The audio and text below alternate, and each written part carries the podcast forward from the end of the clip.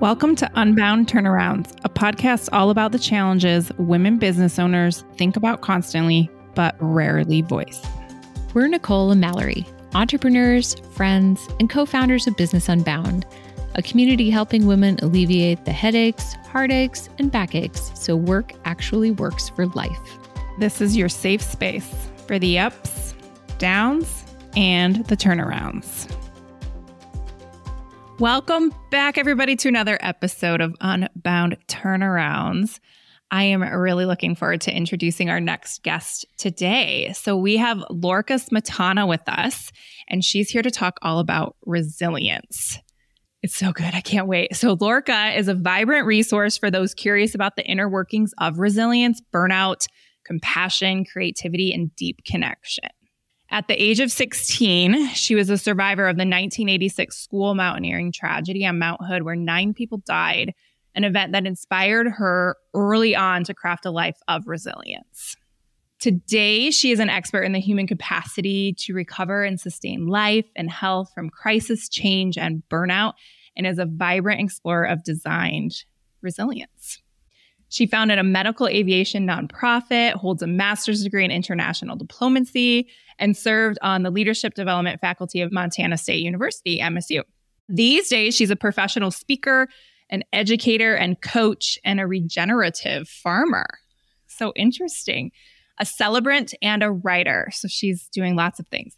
She architects resilience and wholeness, helping individuals, teams, and communities better understand what it is to be powerfully resilient ecosystems for themselves and in the world. Oh my goodness, Lorca, welcome. We're so glad you're here.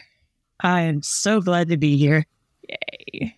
Okay, so as a reminder to all our listeners, for season two, we're digging into entrepreneur well being because we really feel like without it, without focusing on that mental and physical health, we can't focus on our companies.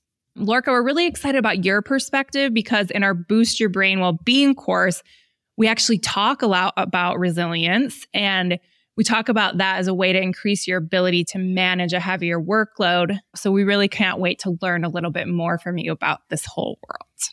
Love it. Well, hey guys, it's Nicole, and I am really excited to chat with you too.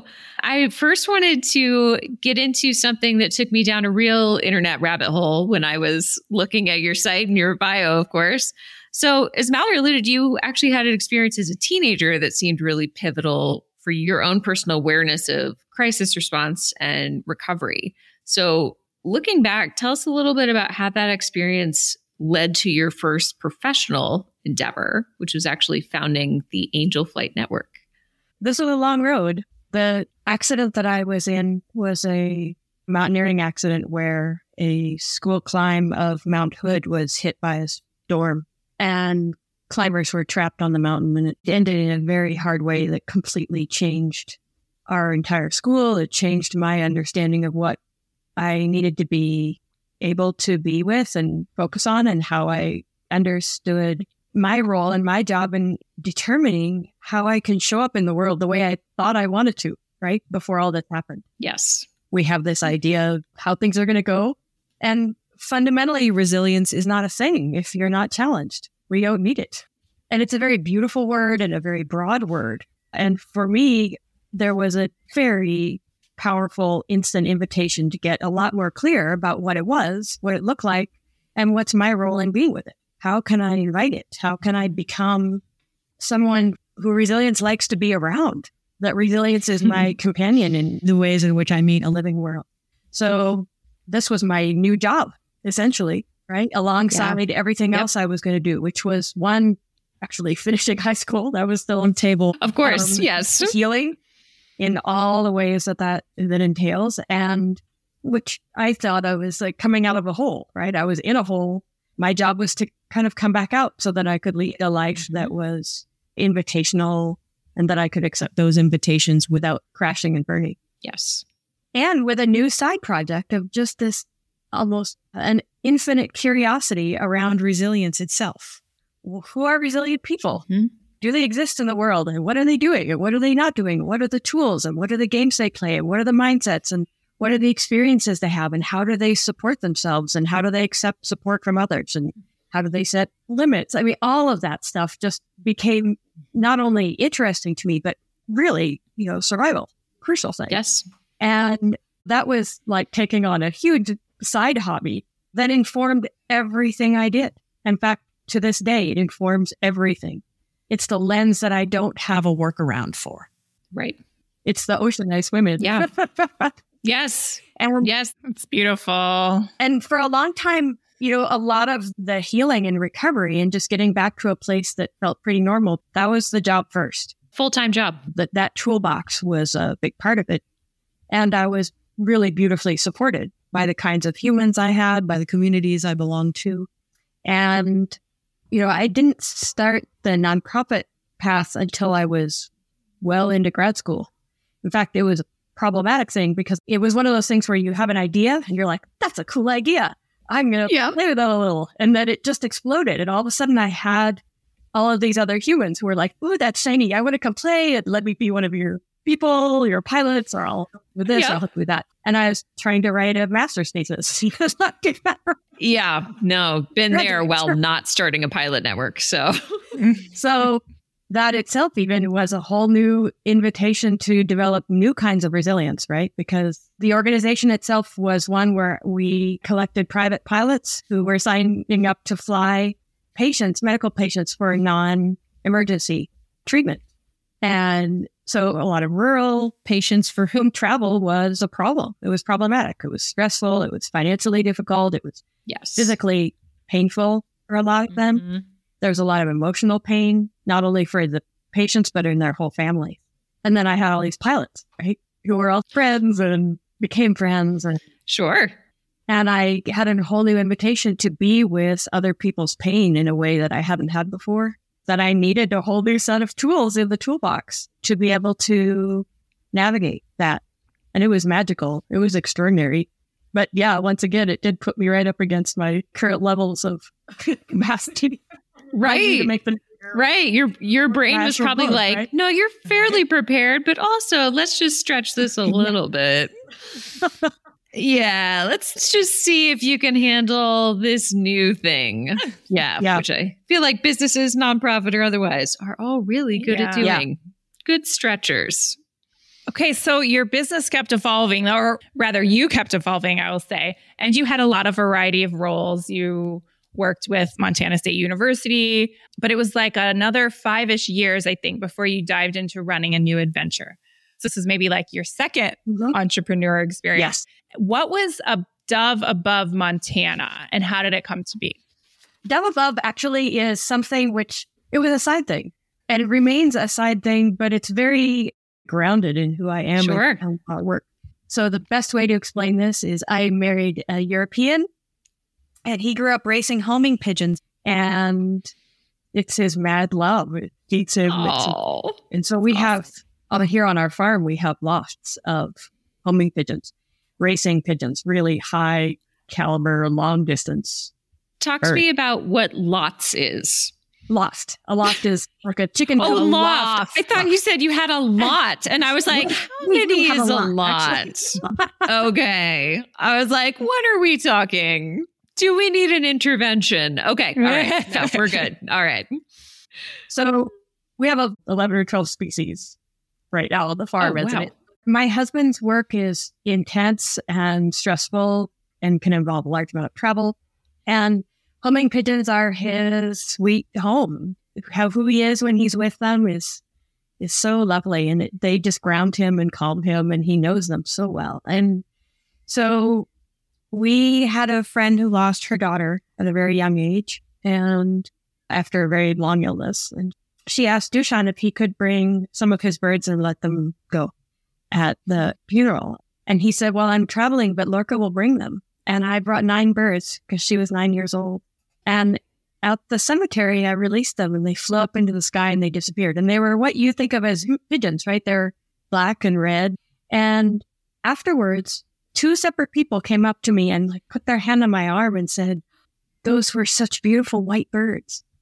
And I thought, wow, that is Wow. they expected to see white doves and they saw white doves. And that's what they saw. Oh Oh, my interesting. So I came home to Dushan later and I said, this is what happened. He said, Do you want white doves? I can get you white doves. And or I said, Yes, we want white doves. And he brought me in long distance racing stock, but they were white.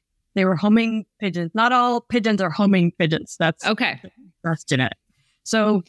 and I just started raising these white birds that I could take anywhere out and I could let them fly and I would let them out from my hands or a basket and they would circle in the sky and they would fly home to my loft. Mm. Oh.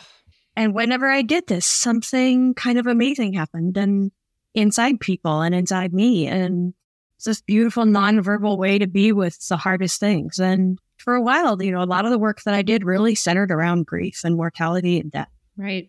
And supporting people who were in it because I knew that path and I could be that for people. Yeah. So the doves really became my colleagues in a way, offering something that I couldn't. And I still fly them to this day. I'm now a little more official about it. I'm I'm a celebrant and an officiant, and I marry people and I marry people and I celebrate all sorts of different things with them. And very often my birds are there with us. That's an amazing story. Now I want yes. one. ah, but I do feel like your well somehow your capacity for the amount of things you do is insane. Sure. Mallory likes to say that I am very multitasking and diverse interests, but I think you have me beat by tenfold. so you are you are raising the doves, but you're also raising two free range children, as you call them. You became like an Icelandic shepherdess. and then you were like, you know what else I need? Maybe another business. Sure. Wow. Sure. This makes sense. So around, I think it was 2013 or so, something yeah. that you started really spoke to the heart of everything that you had gained on this journey. So tell us about when you were like, you know what? I think it's time to put these little pieces of the puzzle together and yeah. start a resilience training program. So, how did that come to be? The funny thing was, I had toddlers at the time, and the farm was not what it is now, but it was definitely growing and had lots of moving pieces already. And yes, I was still working with death, with people who dealt with death, especially. Mm-hmm. And that was everything from survivors of people who had died family members and friends and all of that, but also working, spending time with, for example, first responders and hospice mm-hmm. workers. And I was an organizer for a conference on death and dying here in the Valley. So in Bozeman. And one of the pivotal things of resilience, which after being tested for a very long time, I would say this still is the first supporting piece of being resilient or of adding resilience mm-hmm. is making space. Mm. Like if you did nothing else right. in a situation, right. add some space, add some spaciousness, and notice where things are too tight or too packed or too constrained or fragile or brittle, yep. right? Add space. So the first iteration of this whole thing that exists now, this body of work and this community, is that I kept feeling like when I met people who were on an edge, right? They were capped really yes. low when I was like, you need a day with me. Yes. You need to come to the farm. You need to just be with me for a day and let me take care of you and give you space, animals, a field and reeds and mm-hmm. something living that you can touch. And you need to just absorb the lessons of a sustainable regenerative farm. Be fed food that comes from real things and that you could even pick some of it yourself. And we're right here in one of the loveliest valleys of the Rockies. It's so rich and beautiful. And our farm is right outside of Bozeman. So it's really accessible yeah. from the city. So I really felt like I could bring people here and in one day give them something that was a real reset button, a pivot point that you would come back changed. And so my original view of that was mostly centered around the farm. I kind of thought of the farm as the thing that they were getting. Yep.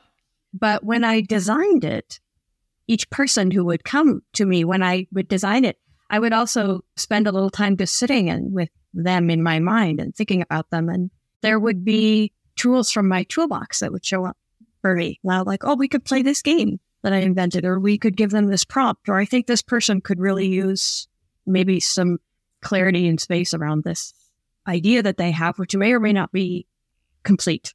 Right. right? They could use a little bit more space around that idea. yes. Yes. And gradually I came to accept that it wasn't the farm.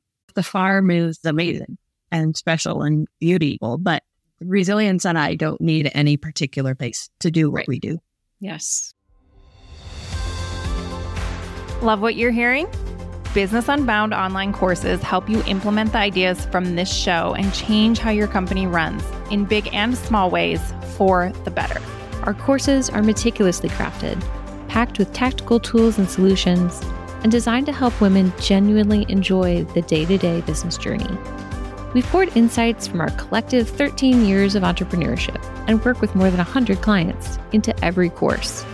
And the good news is that we're just getting started. We're on a mission to unite women entrepreneurs who understand the challenges, loneliness, and vulnerabilities of running a business, and we want you to be part of it.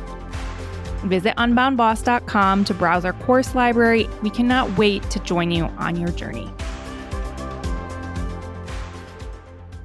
So, on your website, I love this quote. You say, Most of us don't want to be somebody else.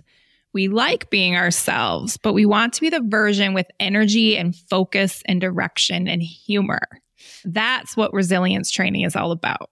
So, can you elaborate on that and explain in your words, though, what resilience actually is? Humans in health, people who are healthy and supported are awesome. They're Yes. so likable and they're so interesting. Every single one of them is so interesting. And when they are healthy, they naturally do awesome things. When they're in health and supported, they invent things and they heal things and they fix things and they grow things and they support. This is human nature.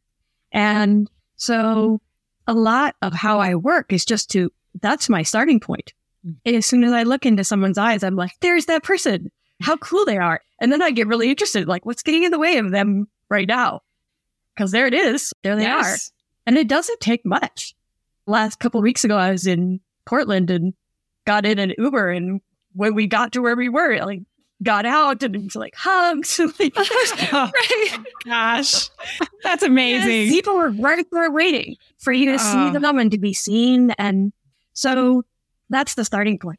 And resilience is the state where internally and externally you have the exquisite conditions for that aliveness and that openness to connection.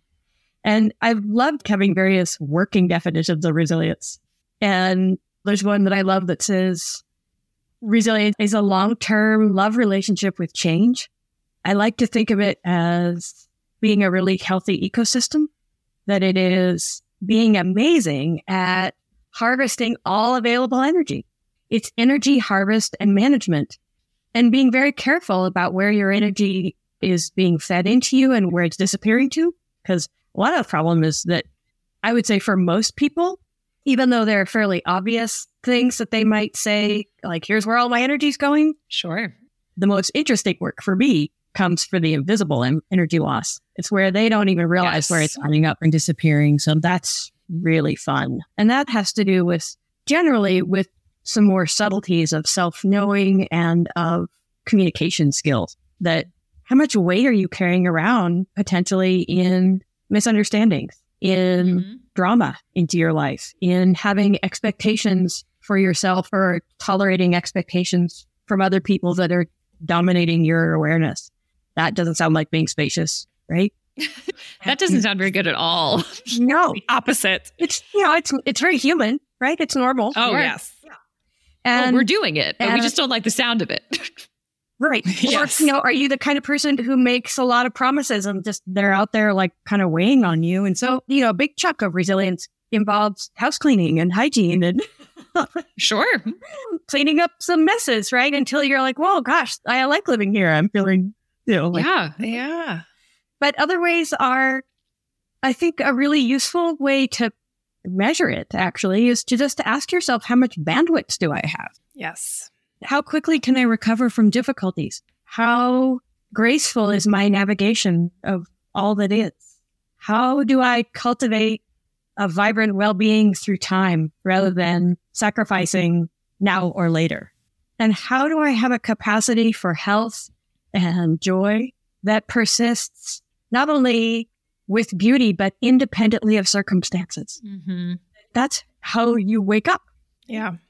And fundamentally, I mean, the longer I go with all of this, I can come up with definition after definition, but I really think of it as a placeholder word, partly just because I even had to read, define it just to be using it.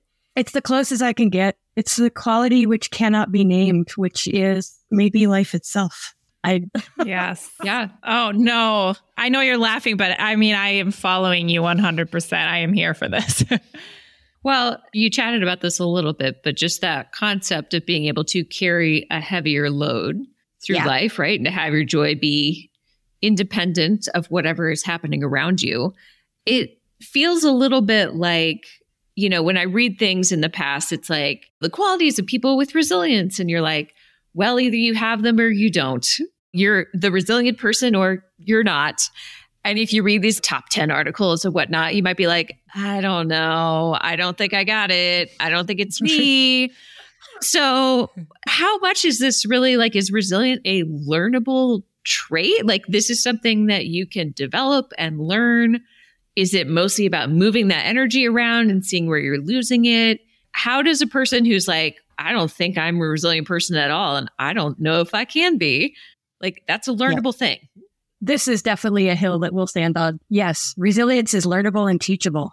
And I have found sometimes that the definition of myself that I like the best because it's so tempting to like, and you're invited all the time to label yourself, Oh, yeah. right? So people can wrap their brains around you and Mhm. who you are. It's frustrating. Stop doing that, everyone. Stop it.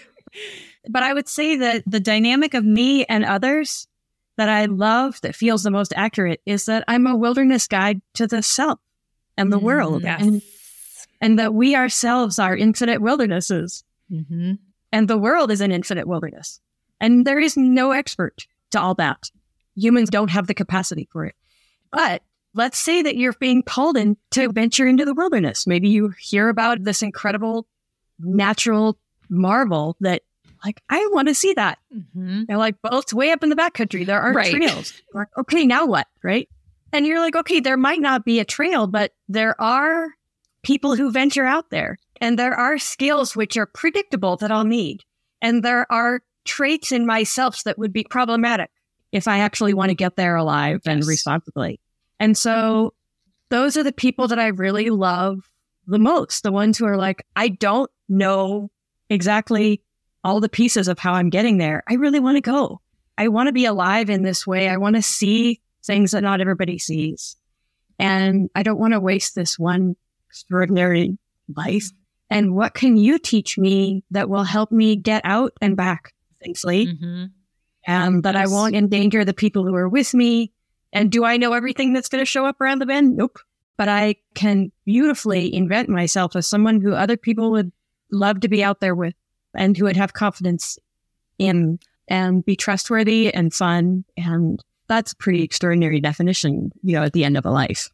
And I love that metaphor because it reminds me of how sometimes when you're signing up for a retreat or something like that, they'll have a suggested training plan so that by the time you get there, you know, you're having the best experience and all of that. And this strikes me as your life slash business training plan of here's where I want to be. Here's the kind of business I want to run. Here's the kind of person I want to be while I'm running it.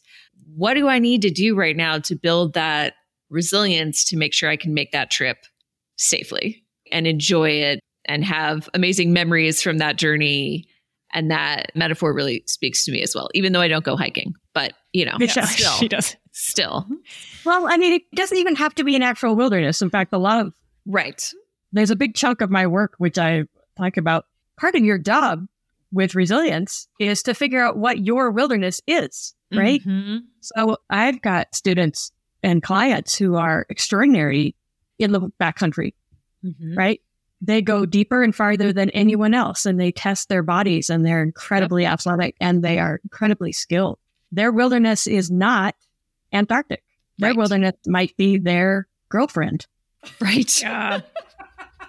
Right. yeah. or or maybe making money for them is a place where they just get baffled and they get in their own way and they Right. they're not predictable and they don't understand what is not working. So mm-hmm. if you did nothing else but understood that that maybe you are pushing and pushing to get better at whatever your wilderness is, whether it's if the business world, but knowing what your actual wilderness is could be really mm-hmm. useful. Right. No, that Okay. makes total sense. Well, I you maybe have hit on this, but let's see if you have more wisdom to share on this topic. So, we're saying building resilience makes you more prepared, I guess, for the inevitable adversity that's coming in life. But specifically for in business, how do you think this resilience, this effort of putting time into learning how to be resilient, why is that so important in the business world or where can it really help us in running our companies? right. Do you have more to say on that? Sure. Let's look back at your last year. Okay. In your last year, you could draw a line between the things that you faced that were predictable and the things that were not. Mm-hmm. Yep. and you can take a look at how you showed up, who you were that met those things. And so the understanding that the list of strategic ways that you can gather skills and connections and structural support that allows you to do the work that you do, these are important pieces and they're all in the realm of what you know. And so you go and you put together all of these pieces. But if you also looked back on the last year, you'd say, oh, and this happened, and this happened, and this showed up, and this didn't happen, and this fell through, and this person fell apart, and this person came through with something I had no idea about. And well, let's throw in a pandemic and like, you know, Right. all that kind of stuff. You realize people go crazy just trying to, one, predict what they're going to need next and make sure they've got it. And it's an infinite game. You cannot constantly be on top of all of the technology, all of the new players, all of the shift in the climate in a country that you don't know is providing the pieces to the Mhm. thing that you want to sell Yes. that is now messing up people's ability to eat there, which is changing the political climate, which is causing problems. I mean, it's understanding the reality of the interconnectedness of everything and also what actually is truly making a difference in things that is beyond our human capacity to know. Mm. Our brain cannot do it. Our brain cannot do it. It No. cannot do it. And technological computer help is fantastic. We cannot grasp what our computers can give us. So it becomes a game where you, if I was trying to design non resilience, I would give that assignment and say, yeah, keep up. Get back to me. mm, right. yes. Yeah. So Well- instead, right? So that, I mean, that's all very well to say, like, okay, you cannot succeed, right? Yeah. and you can't. And on the same level that I could say mortality is real. My 18 year old son is leaving home. Mm-hmm. He has a one way ticket and I cannot keep him safe. Yeah. But the bigger reality is that I could not keep him safe here. Right. Security does not exist. And when I was 16 and I had just lost all of my friends, my Mhm. teachers, and having this truth right up in my face, then the question is what next? Am I willing to stop taking risks so that I never ever feel like this again? Am I willing to stop climbing? I'm not. Right. Partly because it, we can die in so many ways, right? Yes. Right. Stopping climbing is not actually effective. That not dying. And then to go deeper than that, if I don't want to hurt like this ever again because I'll break into a million pieces, am I willing to stop loving? No. So, given the fact that we are not safe and never have been and never will be, then what is the way in which we can show up in the world? And for me, resilience is the only answer. Not that I can prevent any one thing from happening because I can't, but that I can be one of those people who can be with hard things beautifully. And my early lessons with this were around death. Mm-hmm. But now my lessons with this are around being a parent and having a business.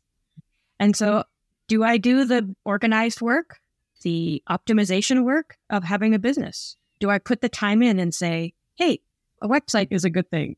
And being known in my community is a good thing. Being known in the larger world is a good thing. Mm-hmm. And I should also have specific offerings to make it easy to work with people so they can say, hey, this Yep. one feels like a good fit.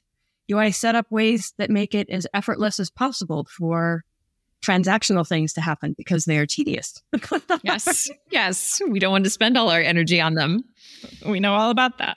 Do I want to put the time in that says these are good systems? These are good systems for people to pay me what I'm worth and to feel good about it and not be stressed or make it Mhm. confusing. If people want more information about me, can we make that super light and easy and Yes. well?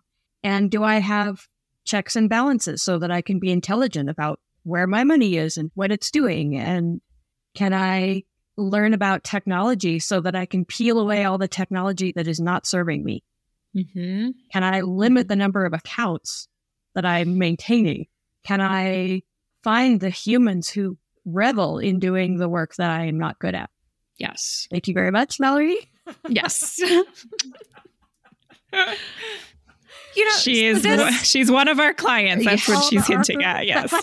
but this so this really definitely resonates with me as a business owner and just as a human i very much want security safety predictability simultaneously total control over my schedule and everything that's going on fine but also i think a lot of us are very much like you were describing like i'm going to think of 10 things that could go wrong or that could happen and I'm going to prepare for those 10 individual things in some way, maybe. Or if I can't figure out any way to prepare for them, I'll just worry about them and I'll just keep using energy constantly. Versus what you're kind of saying is instead of trying to prepare a hundred contingency plans just for today Yeah. and starting over tomorrow, maybe just focus on one contingency plan, which is make yourself a more resilient person period, and then stop worrying about whether you'll be able to handle it. Is that a valid summary? Yeah, It is. And, Yeah. you know, all of these puzzle pieces, because I remember 12 years ago when I said, okay, no, let's make this a real thing, right? Mhm. Let's invent a thing and live in it and see how this Yep. works. And I remember thinking, oh gosh, there's all this stuff I don't have. I don't Yep. have a website. I don't have business cards. I don't have clients. I don't have certain kinds of experience. I don't know how to do this or that.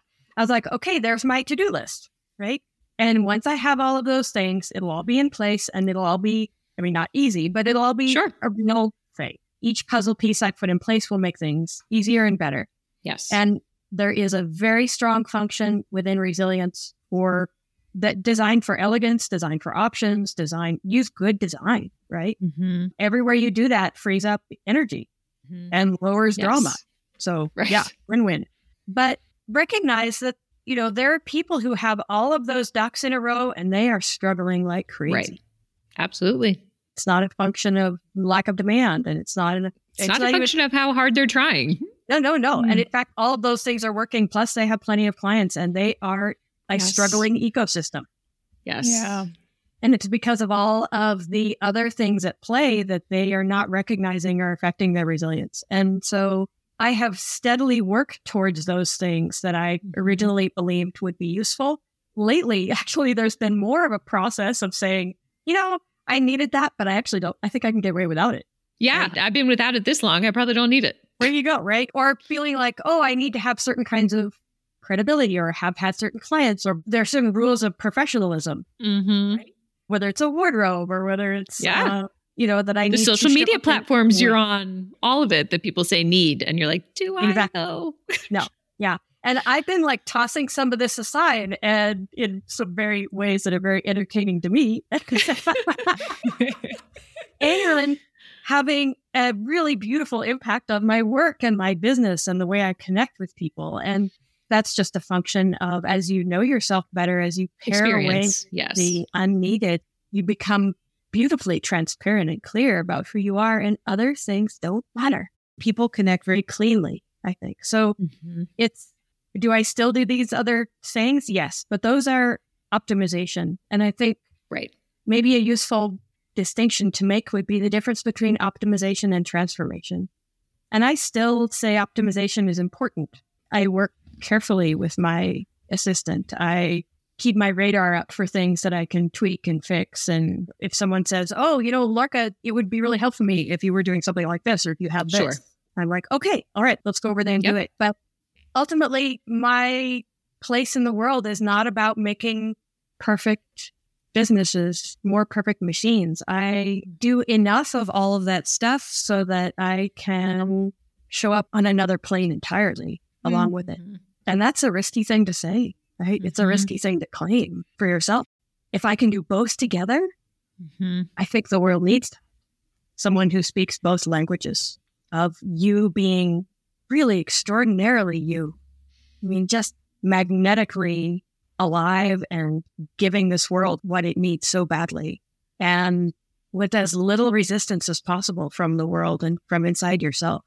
And I think that's the only thing ultimately that will make a difference for all of us is how much of this is happening. And I love to see myself and my people, my students, my friends, as that we are epicenters of resilience. The more we are resilient, it ripples out. And every way we're alive and efficient and transparent makes it beautiful to work with you. It makes it easier for the people around you to be beautifully doing their work. It's a real act of generosity, your part to the world.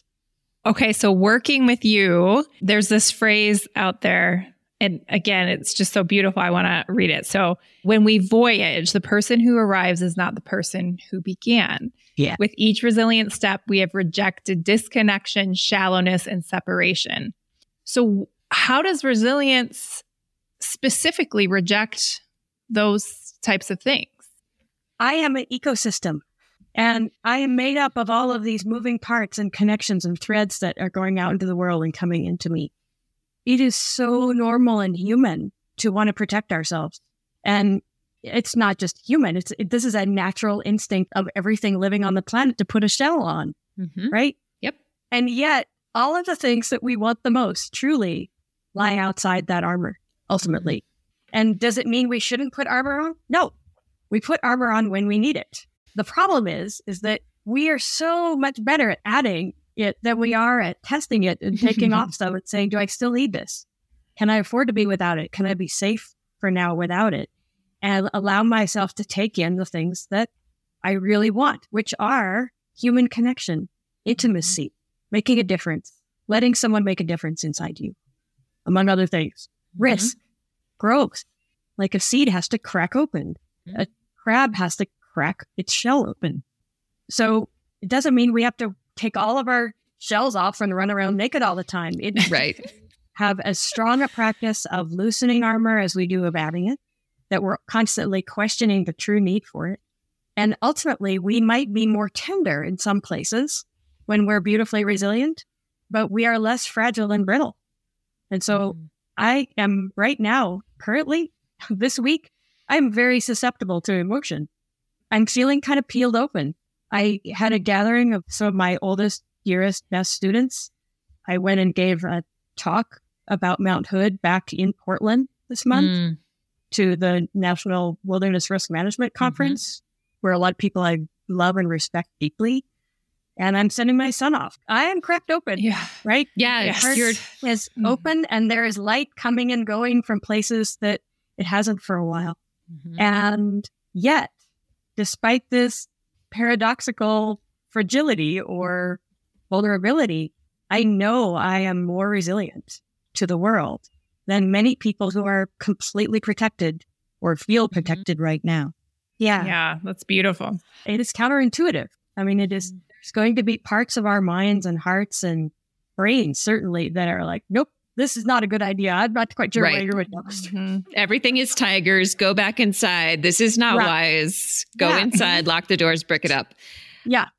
My question is around the mindset shift that you're saying. Even you, with all of your tools and your greater context for what resilience is and how it shows up in your life, you still have these weeks where you're an open shell and you're still like, I'm feeling all the things. Yeah. So, what are some of the mindset tools that you find really useful when things come up that are still challenging, right? Because even resilient people are still challenged, right? And they Yeah. still feel uncomfortable.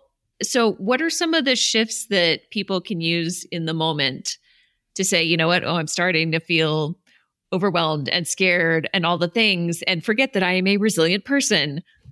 What kind of tools do you give them to shift that back to almost believing in their own power to survive any Well, anything that there's comes one up? that showed up right away when you asked that, which is this beautiful question, which is, what are the problems I want to be having? How Mm-hmm. do I design to have the problems that I want to be having? And do I want to have the experience of being open to every emotion that comes through as a guest? Right. Mhm. For me, grief and love are pretty tightly Sure. intertwined because of my whole life, more or less. And my problem right now is grief and love are like right front and center on my doorstep. Mm-hmm. And because I raised a child who is ready to be in the world. And do I want this for him? Absolutely. Do I think he is ready to be in the world and be contributing and learning and all the grief and love are right there?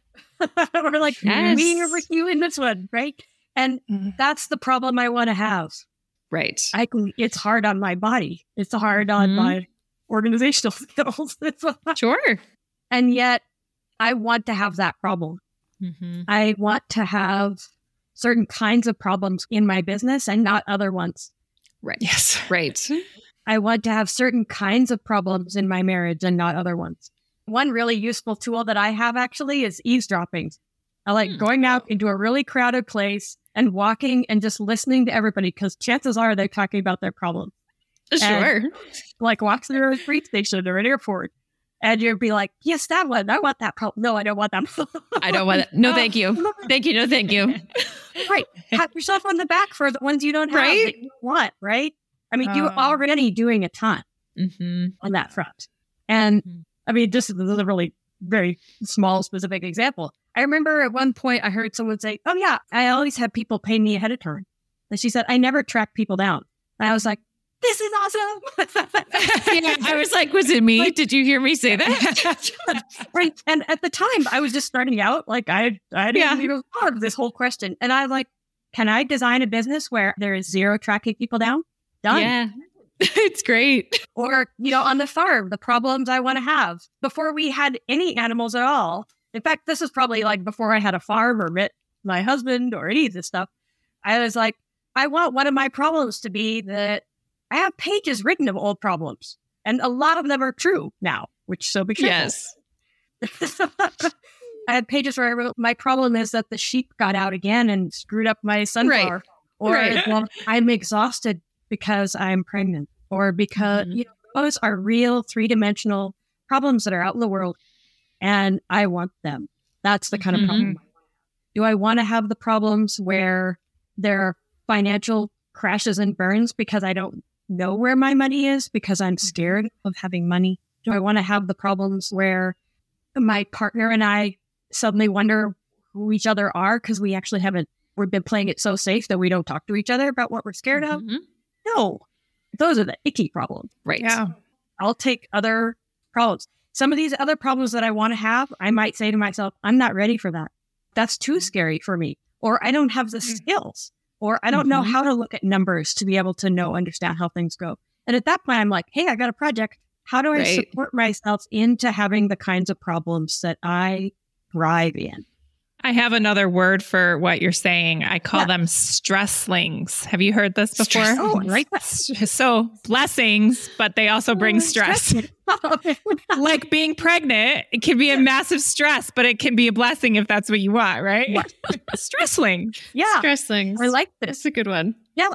We don't want nothing. We want to be beautifully alive. And Yeah. so that actually is problems. So design for your own perfectly weird, beautiful problems that Right. you and your business are going to have and everyone else is going to look at and be like, really? I can do that? I can have that kind of problem? That's really cool. Okay. I'm in.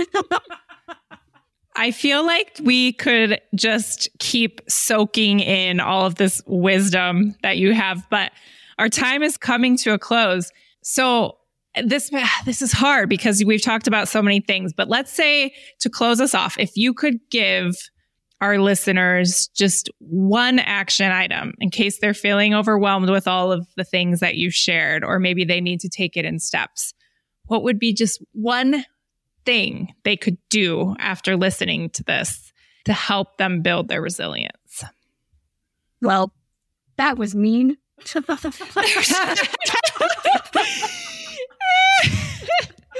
all the things that you just said for the last hour, right? so, okay, so ah, shoot, my brain's gone in two different directions, and I've tried to like listen to one. Okay, I'll let you have two if that was too hard. We'll let you have two things. yeah, the problem is they each have multiple pieces, so. okay, two I'll things with twelve sub things. We're clear here. All right, here's the thing. I would say, I had someone ask me once. We'd crossed the country together on a plane. We're coming in for the final turn to the runway, and he says, "So, what do you do?" and I, I said, "I grow resilience in people and oh, organizations," mm-hmm. and he said, "Oh my god, I need this." Like, what's the short runway version? yeah, that's what we're asking now. I, I, I love you for asking that. That was awesome. And when I thought about it, there are three pieces, and these are tested through the last four decades for me if you are going to do in any difficult situation, the first one is make space. Where can I add space? Where can I add space? The second one is where can I add health? Where can I add health into a conversation, into a person, into my body? Hydrate, even. Mm-hmm. Whatever yeah, it looks yep. like. All of these things are be, like think as broadly as you can for these things. Okay. Add health. And the third one is add lightness, which can mean shine lights in. It can mean drop things, let things go. Have a little fun. If you do those three things, yeah, within 16 minutes, you have a different animal that you're working with, both inside and out. Mm. And on top of that, you have added agency back into the conversation. When we tighten up, there is a paralytic effect. And so by adding some expansiveness, just doing a check in these three arenas and say, where could this get added? Where could this get added? And where could this get added? Mm-hmm. And you might even think of it as a like a cycle. Hmm? Think of it as like a Venn diagram. Mm-hmm. You know, oh yeah, so three circles that mm-hmm. inter right, yeah, that and overlap. ideally, you could notice that certain actions that you might take or things you might let go might add both lightness and health, right? Uh, or maybe they add space or lightness, like win-win. Be efficient, be elegant. Right. Mm-hmm. But I think aside from the actual impacts of taking those actions that you have come up with, because you know the answers to those things, clarity around resilience is diagnostic, then it's self prescriptive. Mm-hmm. And it's all you, you know. And then the more and more that you are inviting these three things into your daily business life, you're designing for them ahead of time, you're healing things that haven't even happened yet, mm-hmm. then your business will show up differently in the world from most. That was a great answer. See, I knew you were resilient enough to handle it. well, I love this conversation. I think so many of us, when we start a business, a lot of what we hear are concerns from other people for us. Will it be all right? Is there enough work? Can you find health insurance?